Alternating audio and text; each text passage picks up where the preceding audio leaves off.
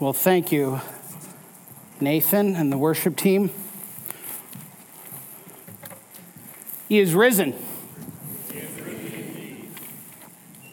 I know it's not Easter, but we gather as the church to celebrate that reality, not just Easter Sunday, but every Sunday. Anybody here enjoy makeover shows? Scott, what do you think of them? Ah, all right. Right? And there's a whole wide variety. It's probably a, a genre of TV shows, everything from making over a person's wardrobe to their house, their business. It essentially is the same thing a complete change from top to bottom. Remember the old uh, Extreme Makeover Home Edition with Ty Pennington and that, uh, that three word catchphrase? If you know it, say it move that bus. You look him up now, and he just looks kind of like a old youth pastor, but maybe that was his gig. But I ask that really because making over the church is all the rage these days, giving it a new look, often a, a look that's made in our own image, a church that's fashioned for our own liking.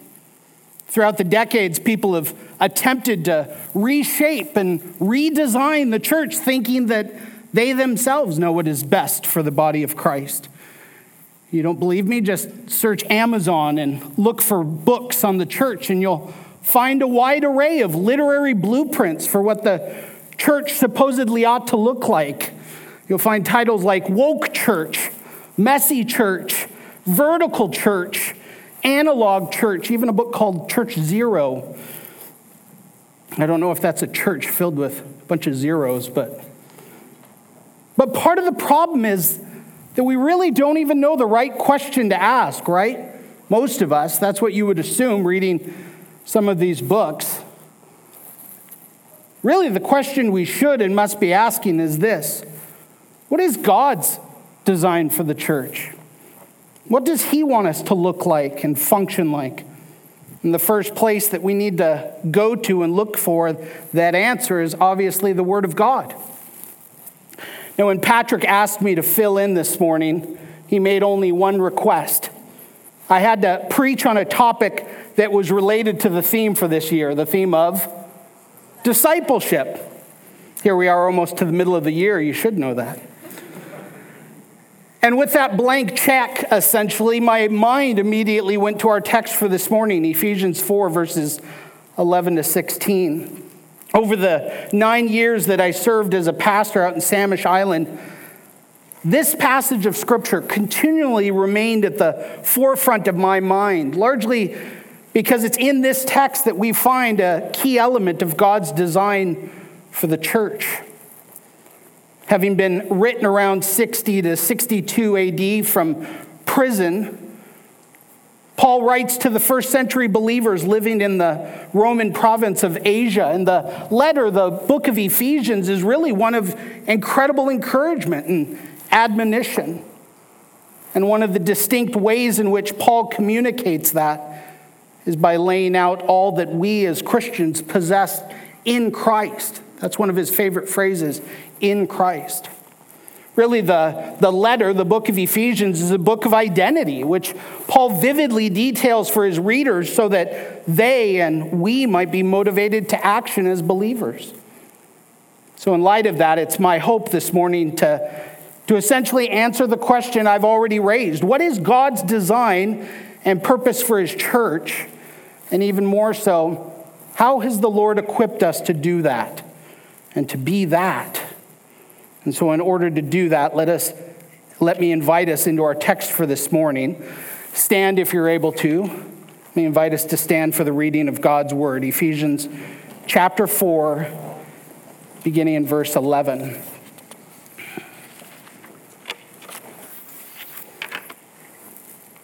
Paul writes this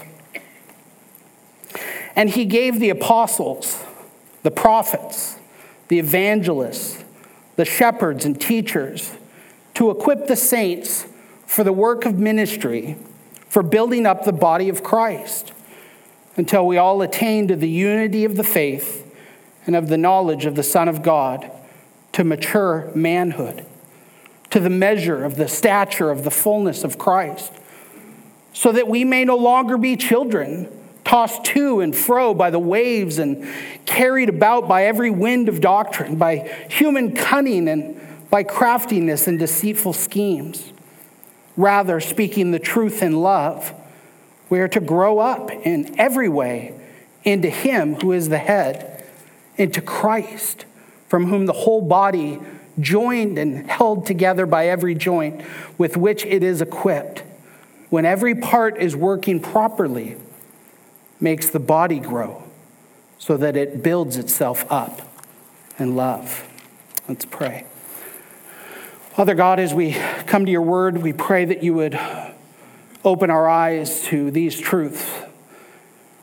And Lord, we pray that you would answer this question through this occasion of the preached word. We want to know your thoughts, Lord, for they are higher than our own.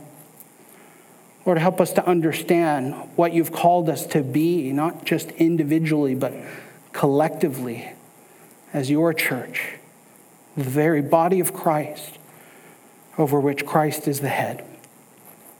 Thank you for this time together as a church family. Pray that Christ would be exalted in all things, for it's in his name we pray. Amen. Thank you. You may be seated. To kind of give us some pegs to hang our thoughts on, I've broken this down into four key thoughts. Number one, I want to talk about our gifts. Number two, our growth. Number three, our guard. And number four, our guarantee. And obviously, as a good Baptist, I've offered you a solid alliteration. Our gifts, our growth, our guard, and our guarantee. Let's get into it, looking at number one, our gifts. Now, the context of Ephesians 4 suggests that Paul is alluding to spiritual gifts in verse 11, which Christ, incidentally, was authorized to give to men. You see that in verse 8, because of his submission to his Father on the cross. And, and, and such gifts were bestowed upon the earth following Christ's glorious resurrection. Uh, you see in verse 8 of Ephesians 4, uh, Paul rewords Psalm 68, verse 18, wherein he says, When he, Christ, ascended on high, he led a host of captives and he gave gifts to men. Historically, after a great battle, the victorious king would traditionally bring home not just those whom he had captured as prisoners of war, but he'd also bring some of the spoils of war so that he might bless those whom he ruled over. And in Acts 1 and 2, Luke details for us how upon his ascension into heaven, Jesus did that very thing. He gave spiritual gifts to his people through the coming of his Spirit who would indwell them. And then, beginning in verse 11, the beginning of our text, Paul then names four specific spirit empowered gifts that Christ has given to his bride, the church. Now, some of you probably think I've already messed up by counting wrong, but we'll get to that. There are four gifts, not five. But upon reading this verse, verse 11, we discover that these gifts that Christ has given his church are not things so much as they're people. More specifically, they're individuals who are uniquely gifted and divinely called by God to serve the body. They're what you might call gifted gifts, or a more familiar term would be these are ministry leaders. Let's look at them. Look at verse 11. Paul says, and he, Jesus, gave the apostles. These are the ones we, this is the group we might call the sent ones. And that term apostle was used primarily for the 12 disciples who had originally seen Christ in his risen and resurrected state. That was part of their being sent was that they were to declare, they were to bear witness to that. And the group uh, uh, actually included Matthias, who replaced Judas Iscariot, the betrayer. You read of that in Acts 1. And then jump ahead to Galatians 1, verse 1. Paul actually identifies himself also as an apostle. Uh, saying, Paul, an apostle, he identifies himself, Paul, an apostle, not from men, though through man, but through Christ, through Jesus Christ and God the Father who raised him from the dead. And in addition to that 12 plus 1 group, the term apostle was also used in a much broader sense for other prominent early church leaders, men like Barnabas and Silas and Timothy. And what stood out about the apostles was two things. Number one, their teaching, and number two, the, the wonders that they would do. Again, Acts 2, we read beginning in verse 42. Luke says, And they, that being the members of the early church, devoted themselves to the apostles' teaching and the fellowship, to the breaking of bread and the prayers. And what Luke does there is he, he emphasizes the fact that the preaching and instruction of God's word was foundational to the life and health of the church. Lo and behold, it still is. And secondly, Paul goes, or uh, Luke goes on to say in verse 43 of Acts 2 that awe came upon every soul, and, and many signs and wonders were being done through the apostles. And, and those signs that were done by the apostles were, were incidentally proofs that God was at work in and through them. That's the first group of gifted gifts. Number two, the prophets. These are the ones we might call the, the expounders of divine revelation. And it was the prophets who had been specifically commissioned by God and led by His Spirit to foretell of future realities and events in the life of the church and its members. And these men, these prophets, often spoke out against the social sins at that time, as well as identifying the failings of God's people. And, and as you look at those two gifts together back in Ephesians 2, Paul actually unites those first two gifts when he notes that we as the church are, quote, the household of God built on the foundation of the apostles and prophets. They were the ones whom Paul later notes in Ephesians 3 as having had, quote, the mystery of Christ made known to them by the Spirit. And both of those groups were vital to the very life of the early church in terms of both their witness and their leadership.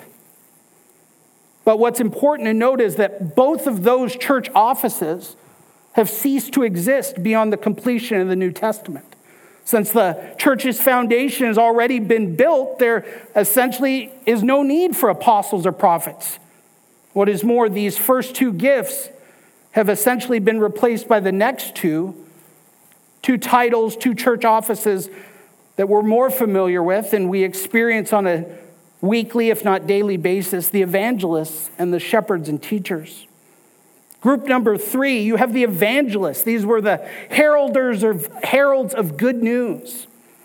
And if ever there was an office that is severely overlooked in the church today, it would be this one. Those who are whose very lives were given to the sole mission of proclaiming the euangelion, the, the good news of the gospel of Jesus Christ.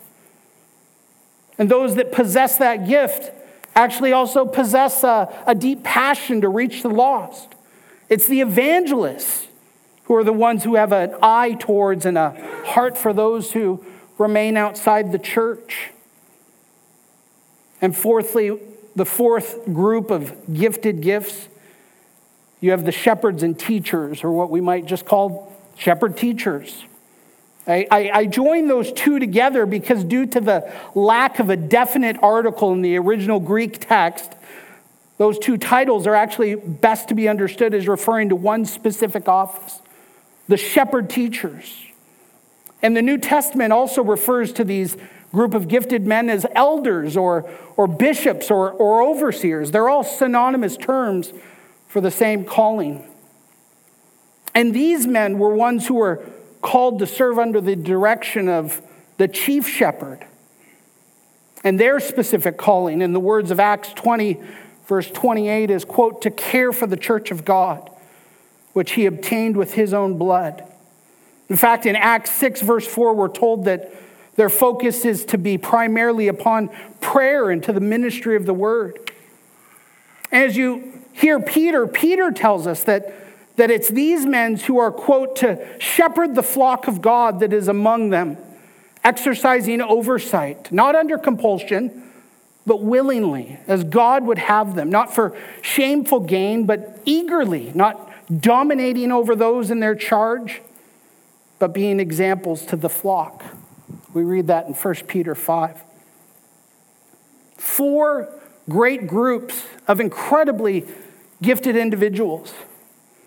And I just want to stop and I want to think of everything that those gifts have meant to us as a church, as the church. We essentially have our history our, and our theological foundation because of the apostles. We have the gospel embodied and emphasized because of the prophets. We've personally been given that message and, and thus included in the church because of the evangelists. And we have been and continue to be cared for and led and lovingly instructed as the church because of our shepherd teachers. And women, it's precisely these spiritual servants and ministers whose very shoulders we've stood upon as the body of Christ for the past two centuries. They're gifts. They're gifts.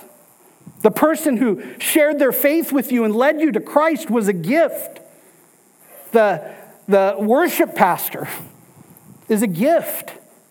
The evangelist is a gift. The, the pastor of adult ministries, the pastor of student ministries, by extension, your, your children's ministry director, your women's ministry directors, they're all gifts. And your equipping class teacher, your, your teaching pastor, every man who stands behind this pulpit and preaches the word of God to you, men and women, is a gift. I have to carefully say that because I don't say it to inflate their egos or mine, but rather to help us understand the true nature of the calling that's been bestowed upon those whom God has called to serve within the body of Christ. They're gifts. I say that because we, myself included, can be so quick to complain about our church leaders, right? What they're doing or not doing. Paul says, 1 Thessalonians 5, beginning in verse 12, we ask you, brothers, to respect those who labor among you and are over you in the Lord and admonish you and to esteem them very highly in love because of their work. Men and women, such, such teachers and leaders are absolutely fundamental to our growth and discipleship as followers of Christ. They're the very ones who continually lead the charge for so many elements of our personal walk as Christians, as well as our shared faith and testimony as the church. Hebrews 13, 17 tells us that we are to obey our leaders and submit to them, for they are keeping watch over your souls. And women, the people that do that for you are a gift. The people who've done that for me are a gift. And the author goes on to say, let them do this with joy, not with groaning, for that would be of no advantage to you. Listen, church, everything that these gospel ministers do is used by Jesus to bless and direct and rule over his church. And all of these gifts, past and present, come together in a unique work which can be summed up in one word. The word is growth. Number two, our growth. After all, every spiritual gift has a divinely intended purpose. Look at the text, verse 12. Paul says there to equip the saints.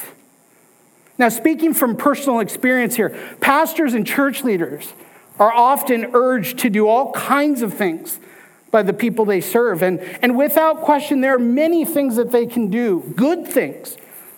But this this is the one thing they must do. This is their central calling to equip. This word comes from the verb meaning to fit or to complete thoroughly. It has the idea of, of strengthening something or, or bringing it to a, a perfect condition. God's servants have been essentially sent so that God's saints might be completely furnished. That's what Paul's saying here. And as we'll see later in verse, six, in verse 15, central to that equipping work is the ministry of God's word, insofar as it's both lovingly taught and powerfully preached to God's people. And again, what exactly does God use these gifts, these gifted leaders, to equip us for? Look again, he says to equip the saints for the work of ministry, to equip for the work. This is essentially where the rest of the church comes in because we're all called to serve out of our unique spiritual gifts. As it turns out, we not only have received gifts, but we ourselves are gifts. Insofar as we all have a work to do. In the section leading up to our passage, Paul tells us that, quote, grace was given to each one of us according to the measure of Christ's gift. In Colossians, 1 Corinthians uh, chapter 12, beginning in verse 4, Paul says, Now there are a variety of gifts, but the same Spirit. And there are a variety of service, but the same Lord. And there are varieties of activities, but it's the same God, listen to this, who empowers them all in everyone. Verse 7 To each is given the manifestation of the Spirit for the common good. Paul is essentially referring here to specific gifts and ministries within the church, all of which work towards God's intended purposes and overall goals. Again, our number one, our spiritual gifts promote our spiritual goals, and, and, and these goals have obviously been established by God, right? This is important. All of the members of, of God's church are called by God to be engaged in some sort of spiritual endeavor and labor. Peter writes of this in 1 Peter chapter 2 beginning in verse 4. He says, As you come to him, a living stone rejected by men, but in the sight of God, chosen and precious, you yourselves, like living stones, are being built up as a spiritual house to be a holy priesthood, to offer spiritual sacrifices acceptable to God through Jesus Christ. What is that? That's, that's the priesthood of all believers. And what is more, that essentially shatters the myth of the paid professional minister. There's no such thing. As well as shattering this, this assumed division between laymen and clergy. Listen, it's, it's not the sole responsibility of the pastors of this church or any church to do everything while everybody just sits back and watches. In fact, I've, I've heard that very kind of thinking and logic justified on the basis, basis of a person's tithe. Well, I pay for him and he ought to work for it. And that's ridiculous because you look at the scriptures and, and you ask the question, who are the ministers in the church? The answer is very clear it's all of us. All of us are called to minister, for, minister first and foremost to one another as the body and secondly, to the rest of the world. Paul continues to elaborate upon the purpose for the previously mentioned gifts. Look at it. He says, for building up the body of Christ. So essentially, our spiritual gifts not only promote our spiritual goals, but they also promote our spiritual growth as a church. For building up, it, it, it refers to the work of spiritual edification in and among the saints. It speaks of our cultivation as a, as a religious community, as the church, the promoting of our collective spiritual development in terms of things like our love for one another, our wisdom, our holiness of life, our personal devotion, even our contagious joy. And women, grace has been given by the Lord, not just to a select few, but to everyone within the church in the form of a spiritual gift, which in turn is intended for the mutual help and edification of one another. Right? Paul speaks of this, Romans 12. For as in one body we have many members, and the members do not ha- all have the same function. So we, though many, are one body in Christ, and individually members one of another. That's us. Each of us as believers are equipped more than equipped to serve the church in a unique and special way. In fact, Paul offers his very mission statement. It's written right behind me, so I better quote this right. But his mission statement for the ministry, Colossians 1, verses 28 and 29, wherein Paul says, Him we proclaim warning everyone and teaching everyone with all wisdom that we may present everyone mature in Christ. Paul says, For to this I toil, struggling with all his energy that he powerfully works within me. What a high calling. That's the bar. And Paul knows that it's a stewardship, it's a gift, but it's also a responsibility. One that doesn't just fall on the shoulders of the quote unquote paid professional, the guy up front, but rather falls on all of our shoulders. Let me say it even more simpler. Being a Christian involves far more than just going to church every week. You do realize that, right? I mean, think of all the tools that you possess right now. I'm not talking spiritually, I'm talking physically. In your garage, your attic, your basement, wherever you keep them. And just think of what each tool does, what it's capable of doing, as well as everything that could be done if and when they're used together. You know, they weren't designed, each of those tools weren't designed to just serve as decorative pieces on an HGTV design show. That's not their purpose. And the companies that crafted them never meant for them to just sit in a dusty old toolbox or collectively clutter up in our backyard shed. In turn, all of us who have been spiritually gifted, we're going to have to get involved. Even more so, we're going to have to remain committed to the life and various ministries of this church if we ever hope to see the sort of eternal results that bring God the highest glory. Paul says in 1 Corinthians 14 12, so with yourselves, since you are eager for manifest, manifestations of the Spirit, strive to excel in building up the church. So, to summarize just these first two verses, and, and they're so meaty, they're so weighty. The, the gifts, these leaders equip the saints. The saints do the work of the ministry. That ministry, in turn, builds up the body, and it all occurs and it all leads to, look at verse 13, until we all attain to the unity. It all is unfolding and taking place until we're unified right? Our growth involves, number one, our unity. We, we essentially are growing closer.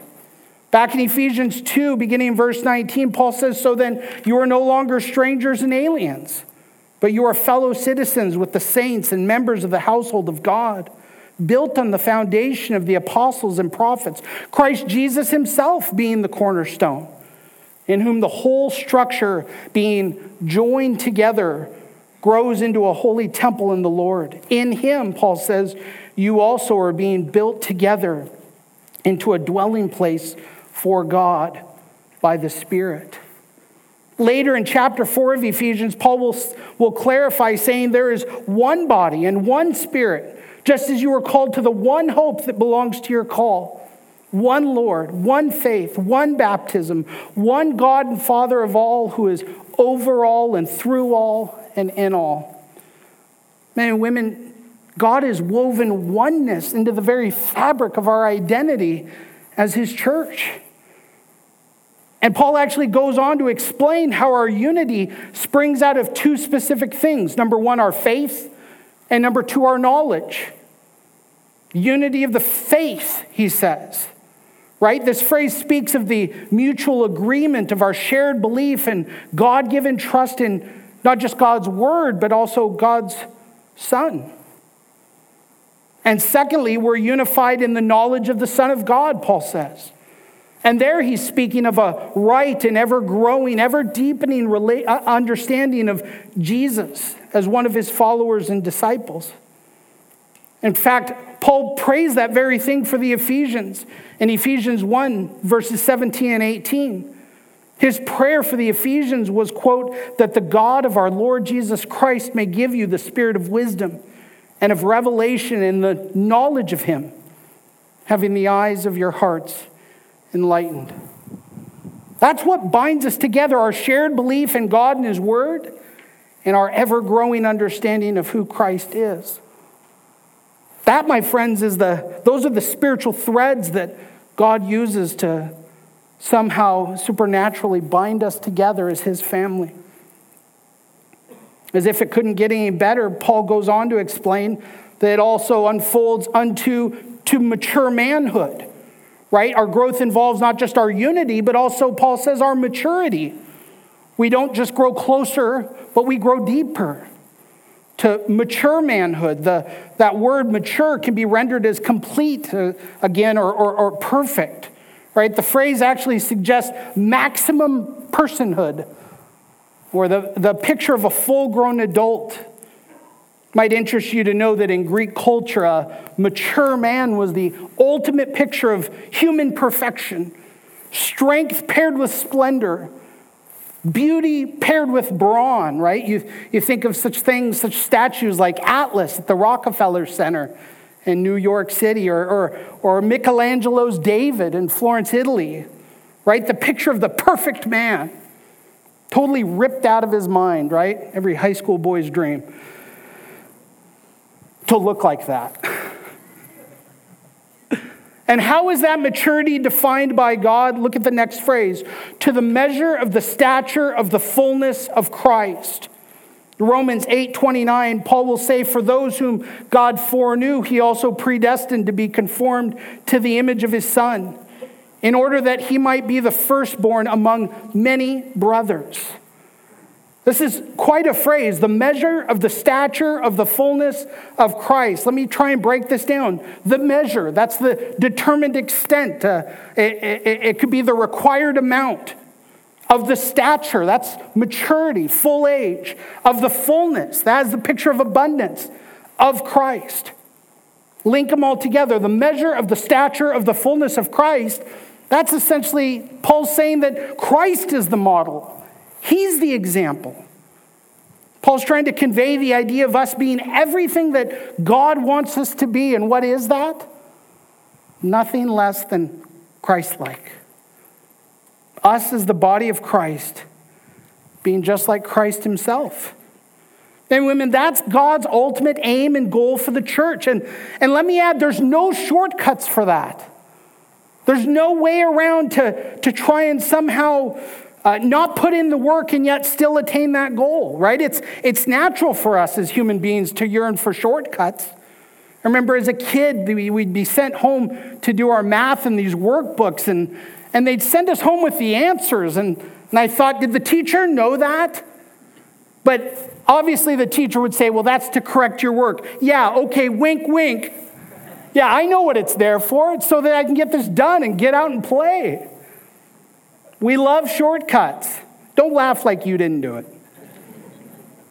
But those shortcuts typically keep us from what God wants. He wants us to be growing, not just deeper, but together.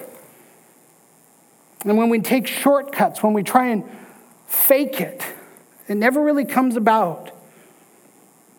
God wants, even intends for us as His people to grow closer and to grow up that brings us to the third reality.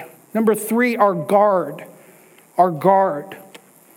Beginning in verse 14, Paul employs some vivid metaphors to describe practical signs of spiritual immaturity. And, and he really is going to lay out effects and, and then causes of spiritual immaturity. Look at the effect, verse 14. All of this we've talked about, all the gifts being given, all the gifts placed within us, all of us using our gifts together, all of that is occurring so that we grow up, so that we grow together, and in turn, verse, verse 14, so that we may no longer be children. Now, I don't have to explain this, right? The image of a child is, is pretty understandable. It's, it, it's basically somebody who's unskilled or, or, or untaught, right? A child is simple minded and, and at times can be incredibly immature. it's really uh, the opposite of the person who had reached mature manhood, as depicted in verse 13. The thing about children, my own included, is they're quite gullible, right? They'll fall for anything. They're too trusting. What's more, they're notoriously fickle, right? Changing their minds every five seconds. Please tell me you've had this happen in your household. I want chicken fingers. 10 minutes later, here's your chicken fingers. I hate chicken fingers. I wanted macaroni and cheese. You ask for chicken fingers. I hate chicken fingers. Please tell me that doesn't just happen at our house. right? The desires and feelings and emotions of a child can be all over the place. Do you want to know the kind of Christian who's the most susceptible to accepting false teachings? It's a spiritual child. God doesn't want his church to be a nursery made up of spiritual toddlers. In fact, in Hebrews 5, you read of this very sharp spiritual rebuke. Verse 12, the author says, For though by this time you ought to be teachers, you need someone to teach you again the basic principles of the oracles of God. You need milk, not solid food. For everyone who lives on milk is unskilled in the word of righteousness since he's a child. Verse 14, but solid food is for the mature, who by constant use have trained themselves to distinguish good from evil. God doesn't want us to be children. What is more, he goes on to explain, Paul explains another effect of spiritual immaturity, saying that we can be tossed to and fro by the waves. Has anybody here ever been caught at sea in a storm? Thought of my friend Mike Holmstrom, or as a fisherman. He's probably gone through this a ton, right? And, and maybe you're not even a fisherman. Most of us aren't. But you've been on a boat and surely you've been caught in waves, right? You remember the last time that happened to you? I'll never forget going out as a, as a family, my wife and I, with my parents, and we were just going to cruise on this sunny day down the Columbia River. And, and it was smooth until we turned around and started he- heading back. And it was up and then down and then up and then down, right? I still remember that jarring feeling of being in rolling waves, tossed to and fro, feeling absolutely powerless. My life wasn't threatened, but I certainly remember feeling not knowing which direction I was going to be thrown next. That's what Paul is describing here. The, the phrase paints the picture of a boat or a ship being at the mercy of a turbulent storm and carried about. That's the second effect, or excuse me, the, the third effect. That term actually suggests the idea of, of being moved all around in one's mental state, right? Thoughts of anything from thoughts of doubt and hesitation to, to feelings of anxiety and, and agitation and distress. To be carried about essentially looks like our being willfully swayed from one spiritual opinion to the next.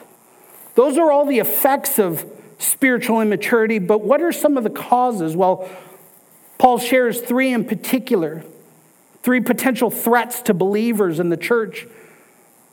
Tossed and carried about how, Paul? He says threat number one by every wind of doctrine, more specifically, every wind of false doctrine, right? True biblical doctrine does the opposite. It, it, it works to anchor us as the people of God to the very character and promises of God.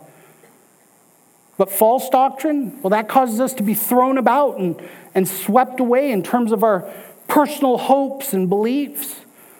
Right? There are those in this church, even, certainly the church at large, who are like a kite in the wind when it comes to their believing every spiritual teaching or, or every quasi Christian thought, right? They're, they're all over the place.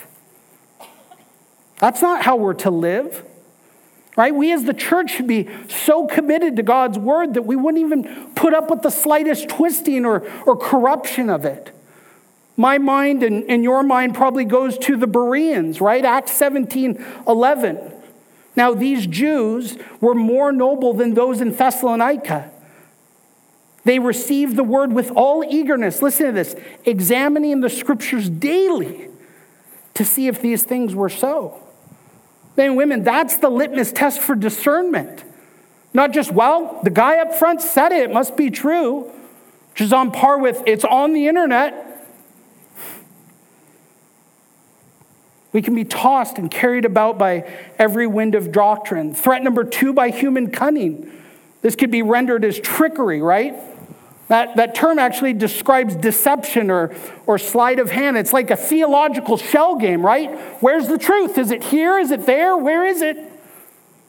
And if ever there was a term to describe the, the kinds of bait and switch techniques that are so often utilized by seeker sensitive churches today, it's that human cunning and trickery.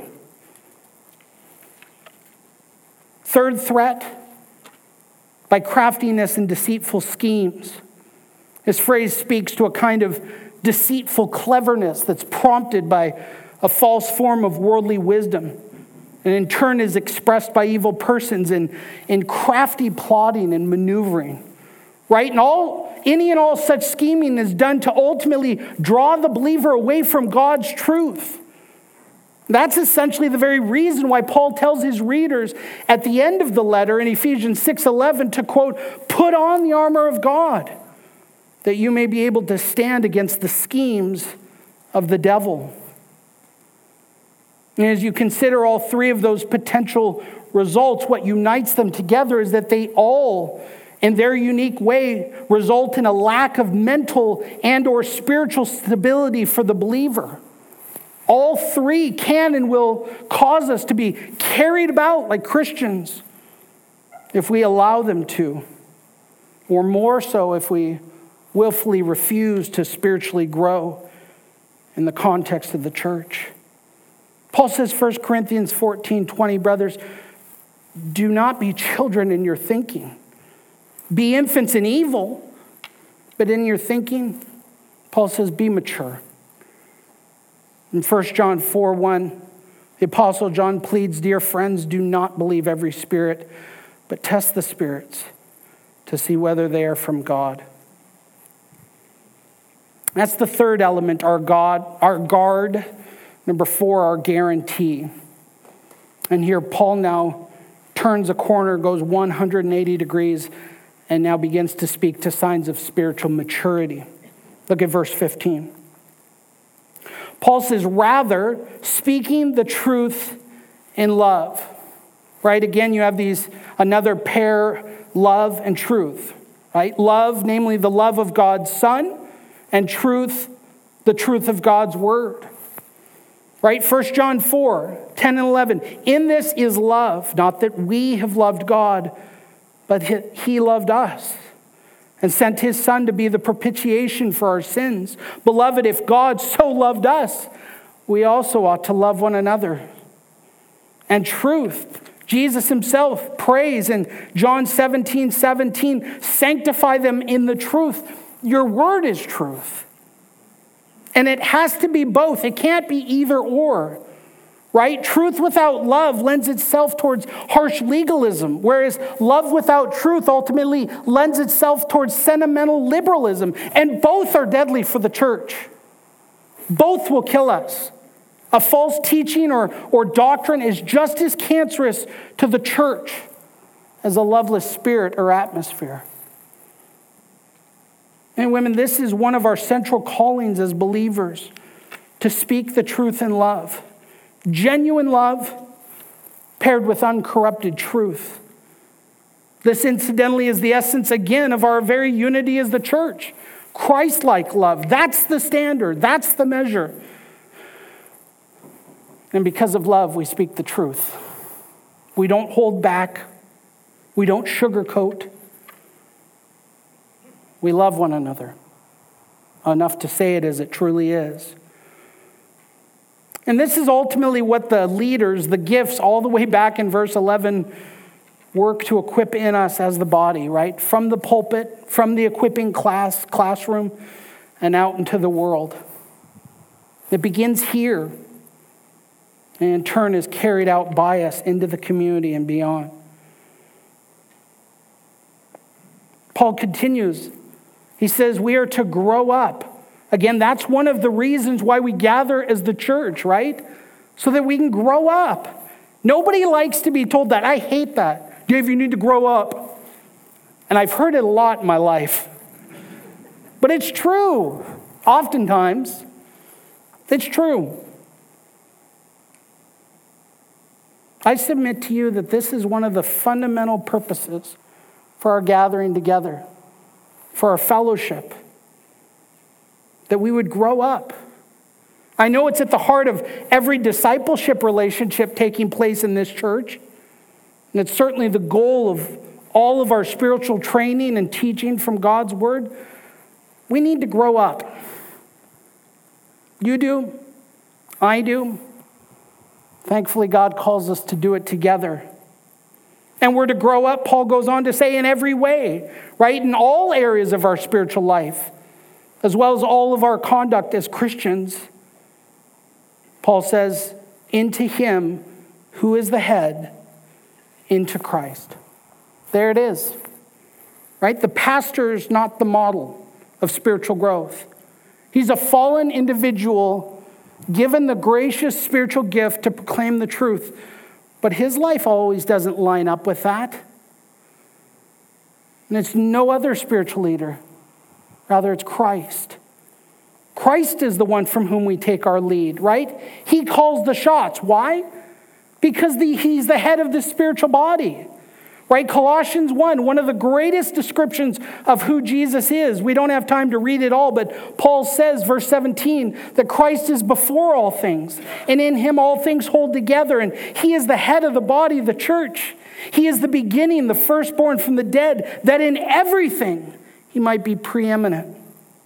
You know what Paul's saying there? He's telling us there that Jesus is not only generally sovereign over creation, but he is specifically sovereign, explicitly sovereign over the church.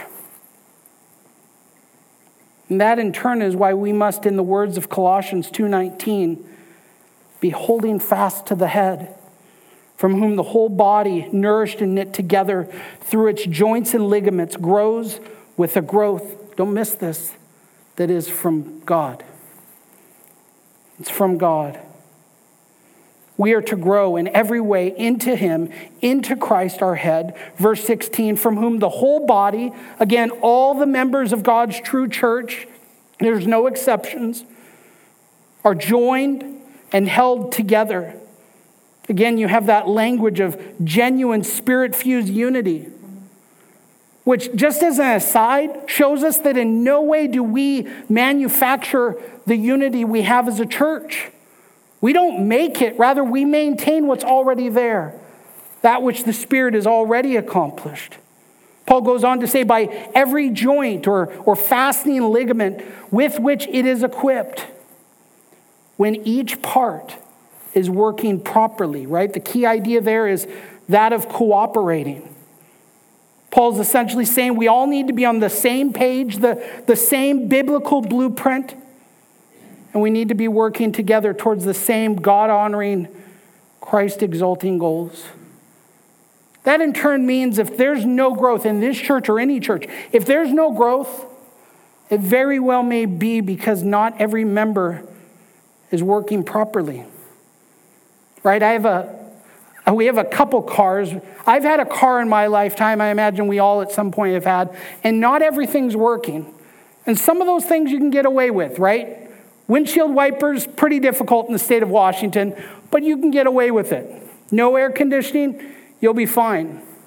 A fan belt, a little bit different. Engine shatters, falls out, we have problems. But not so for the body of Christ.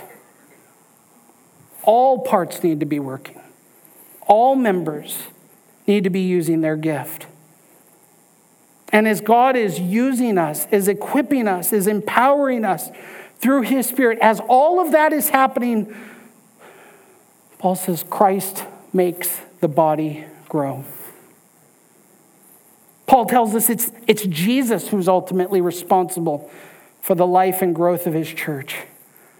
And to that I say, thank God. right? It's Jesus who said in Matthew 16, 18, I tell you, you are Peter, and on this rock I will build my church, and the gates of hell shall not prevail against it. Peter's a very relatable character, but not a perfect example.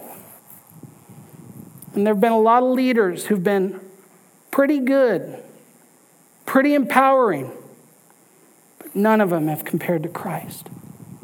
He is our head. He is the one that's making it all come about. Ultimately, Paul says, so that it builds itself up in love. There it is again. Right? And when Paul speaks of the body of Christ being built up, please notice he's not speaking in terms of numerical growth. He's on a whole nother level. He's speaking of spiritual growth. Right? If you if you get anything out of the sermon this morning, it's this. Four simple words. You ready?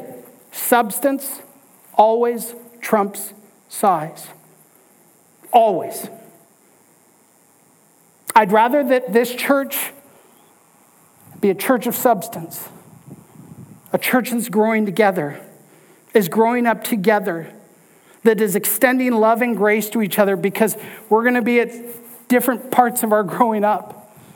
And some of us are going to need to be told again, you need to grow up in love, but in the end, I'd rather it be like that than that we just be a big church. And we just be big for bigness sake. Believe you me, when the body of Christ looks and acts like this, God proves his faithfulness by doing the same thing he did all throughout the book of Acts. You know what he did? He added to the church. They were faithful, but not as much as God was faithful. And women, it's not great pastors who are ultimately the cause for great churches. Rather, great churches become great through the Son of God working in and through the people of God as faithful and loving ministers of the gospel. And this, in turn, are the clear signs of spiritual health and growth within the church. That every member is thinking about how others can grow and how can I help them grow. And in turn, is we're serving one another out of love with these goals in mind that we would grow up and we would grow close. In conclusion, you and I haven't been saved so that we can just sit and watch right? Just simply fill a pew or, or a chair, as it might be. We haven't been saved so that we can have a social group to belong to, as nice as that is. We haven't even been saved so that we can be rescued from things like loneliness or low self esteem. And we certainly haven't been saved so that we can just skip from church to church to church until we find the one that suits us. No, I submit to you, you and I have been saved from sin and its curse so that we can serve. And so that we can give our lives away for the sake of God and His glorious kingdom and do nothing less. It was Randy Alcorn who said, when we invest ourselves in others, everybody wins. Paul says Ephesians 2:10 we are his workmanship created in Christ Jesus for good works, which God prepared beforehand that we should walk in them. That in turn begins with our commitment to use our gifts faithfully, diligently within the body of Christ. Hebrews 13, 7 says, Remember your leaders, those who spoke to you the word of God. Consider the outcome of their way of life and imitate their faith. And so, this church and other churches like it, we should have good and solid leaders so that we can grow. But in the end, every Sunday morning is not human hero worship, celebrating what a great pastor we have. No, it's something far greater. When we gather together every Lord's Day, it's a celebration of the greatest gift we've ever been given the person and work of Jesus Christ, who has in turn given us the gifts that we need to grow and mature. And no church is ever too old to grow up. And we do that in large part by each of us faithfully using our spiritual gifts. Paul says 2 Corinthians 4 5, for what we proclaim is not ourselves, but Jesus Christ as Lord, with ourselves as your servants for Jesus' sake. Men, women, when a church is like that, it's no better place to be not just on the Lord's day, but every day, to be together, loving, serving, growing, and exalting our Savior. Let's pray. Father God, you are so good. And you have furnished us, you have equipped us as your church with everything that we need to function, which means that we don't have to try and make something happen. It doesn't fall on us to be interesting, rather, it's required of us to be faithful. Lord, we thank you. I thank you personally for this church. And as I look out and consider all the different people, each of them a gift to one another, Lord, help us, encourage us, help us to be encouragement practically and spiritually to one another. Lord, I thank you for the body of Christ over whom is our head, Jesus Christ. We thank you for his forgiveness. We thank you for his perfect righteousness, which we are clothed in. We thank you for the way that he leads us and guides us and teaches us. Lord, make us more like him. And do it in a way where you get all the glory. For it's in Christ's glorious name we pray these things. Amen.